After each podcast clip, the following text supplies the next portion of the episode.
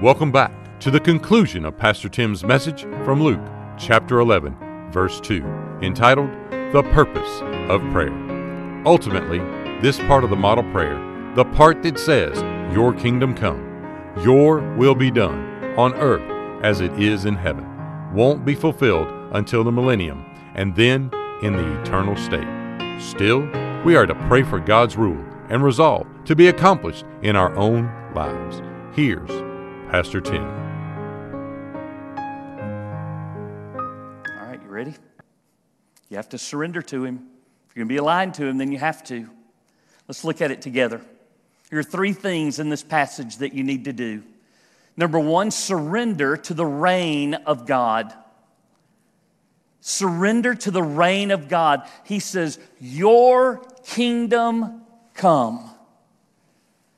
What do you have to have to have a kingdom?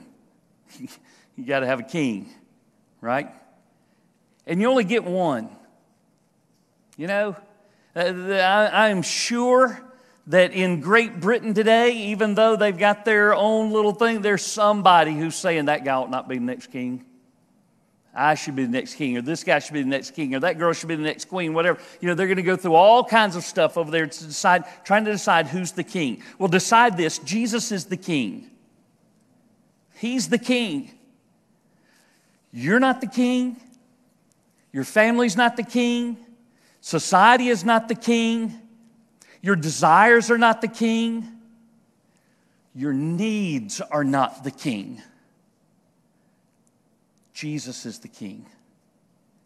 If I'm going to say, God, Father, your kingdom come, then one thing I'm asking him for is I want him to be the king. I want him to be on the throne. Well, he's on the throne. And he is the king. He's the king of all kings, right?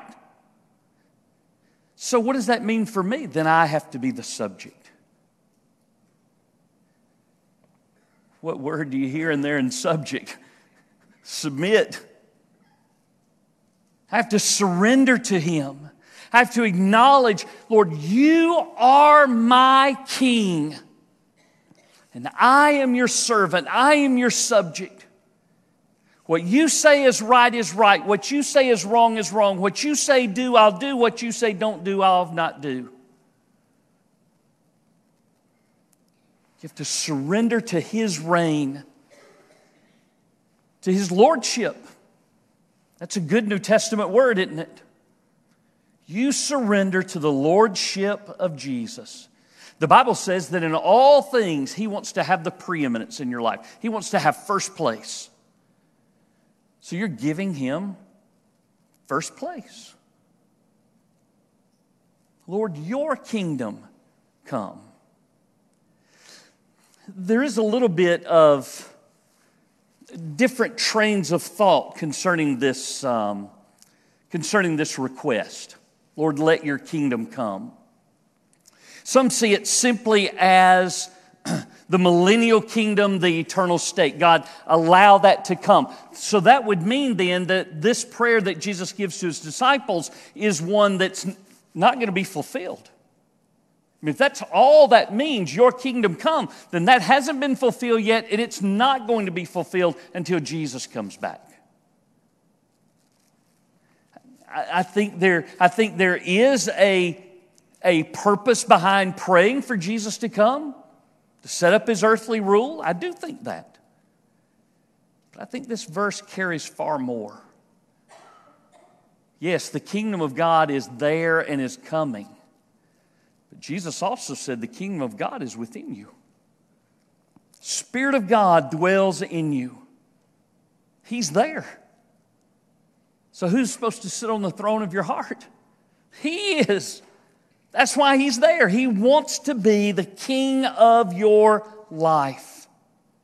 Lord, let your kingdom come. Let your reign be present in me. I surrender to you as the king. That means then that he has the final say on all things in your life. Number two, we need to learn to surrender to the resolve of God. the resolve of God, the will of God. And that's what he says in that next phrase Your will be done. Let your will be done. you know, there is a volitional part of all of us. That, that part that has values, that has preferences, that makes decisions. God has volition. God has a will. And He has preferences. And He has an agenda. So this is how it builds. If He is the king, then who gets to set the agenda? The subjects or the king? The king. Talk about making adjustments. I mean, there, there are plenty of things that I'm sure I have preferences on that are not God's preferences, you know? So is he supposed to yield to mine? Because I live in the 21st century? Uh, because, because I'm serving him, maybe he should change his mind about me and what he wants me to do. No, it's my job to adjust to whatever it is that He wants out of my life and through my life. So I'm surrendering to His resolve. I'm surrendering to His will. Lord, let your will be done. Let your will be done. His will is always perfect. His will always includes His own glory. There's nothing that you could do outside of His will that would bring Him more glory than what He Himself will bring. You know, I've told y'all several times about when I was trying to decide, you know, what are you going to do for the rest of your life and, and uh, praying through those things. And I mean, I, I had a plan, I had a good plan too, you know. And, uh, and I really, I wanted that plan to honor the Lord. But what I wanted from God was just a stamp of approval. To say, Tim, that, that's right. That, you know what? That's a better idea than what I was thinking about. Boy, you are really in touch. I, you know, I want you to do that. And that's not what he had in mind at all. let me share with you a scary story about how this works. It's April of 1985, maybe. Can't remember exactly the year. I remember it was April. I remember I had been spending several weeks asking God what He wanted me to do for the rest of my life. I remember setting the plan before him. I remember expecting, you know, to have this, this feeling of assurance of, yes, this is, you know, this is the way, walk in it and, you know, and go and be blessed. And, uh, and my heart was just restless the whole time and all those quiet times I had every day and asking the Lord, I never had peace in my heart about what I wanted to do.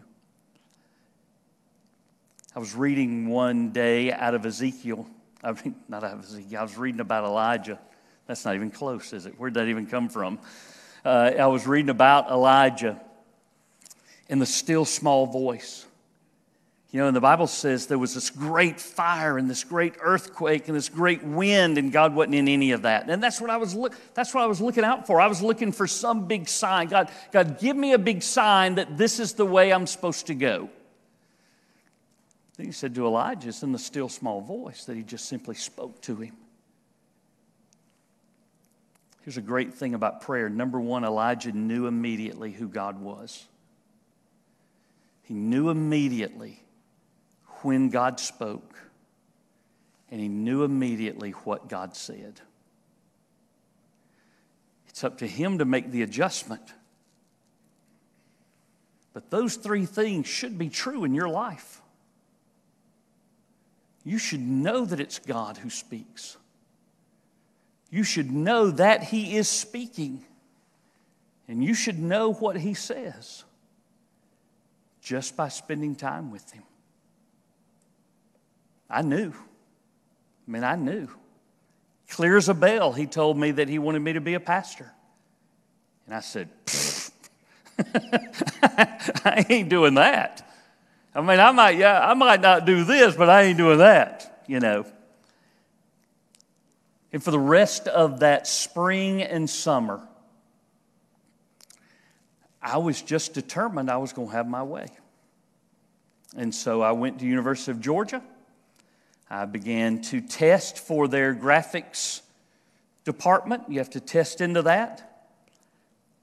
These are, I mean, the test is, I mean, if I really want to simplify it for you, if you remember when comic books used to have the little pirate and the turtle on the back of it and said, draw this and turn it in, you know, it was kind of that kind of stuff.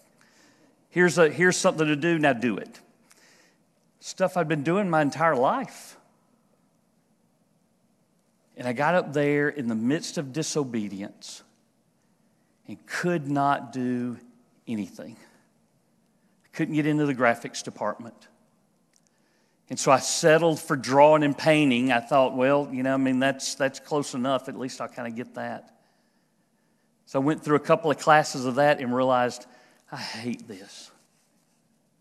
I just hate it. It's not, it's not fun. The stuff I'm doing looks terrible. You know, what am I even doing here? And then the Lord said the same thing. Just like he did to Elijah Tim, what are you doing here? What are you doing here? finally, I just said, okay, God, if you want somebody who can't talk plain, you want somebody who's an introvert, you want some you want somebody like me, then then okay. Whatever you want to do, you can do it. I, I was at the point of surrender. Surrendering to the will of God. Now, I know that what somebody wants to hear at that point is I went immediately to the art table and drew like nobody's business. And I didn't. And I never could hardly do it anymore. And I never really even liked it anymore. It's because I never would surrender to the resolve of God and suffered the consequences for it. If you will not surrender to Him as King, and you will not surrender to His will, you will pay for that. It's just the way it works. Is God gracious? Yes, absolutely. For me personally, more than I could ever imagine or ever even deserve.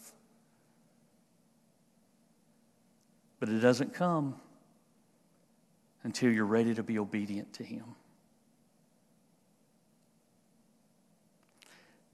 Why does surrender come before the list of requests? Because if you're not willing to be obedient, no matter what, why should He give you those requests? There's one final thing in here another message of surrender. We've hit all around it as we've talked about your kingdom come, your will be done. But he says, Your will be done on earth as it is in heaven. What's it like in heaven? In heaven, it's perfect.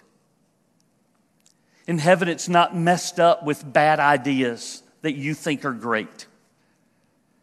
In, in heaven, it's not stained with sin. In heaven, everything is just right. And so I am to surrender to the righteousness of God. I'm to surrender to Him here as if I was there. You think you'll ever be disobedient to God in heaven? You think you'll ever push your own agenda in your own way? You're not going to do it there. Don't do it here. Surrender to Him. He is going to make everything right. Now, for some, I mean, it's, it's putting Humpty Dumpty back together again for some people. For some, it's, you know, it's, a, it's a lot of crooked ways that have to be made straight. But just like we reminded people at the funeral yesterday, we know that God causes all things to work together for good to those who love God and are called according to his purpose. What you're trying to discover at the end of verse number two is the purpose of prayer, is the purpose of God that I have yielded to. This year at Britt David, we would like to challenge you to share the love of Christ with those you come into contact with each day.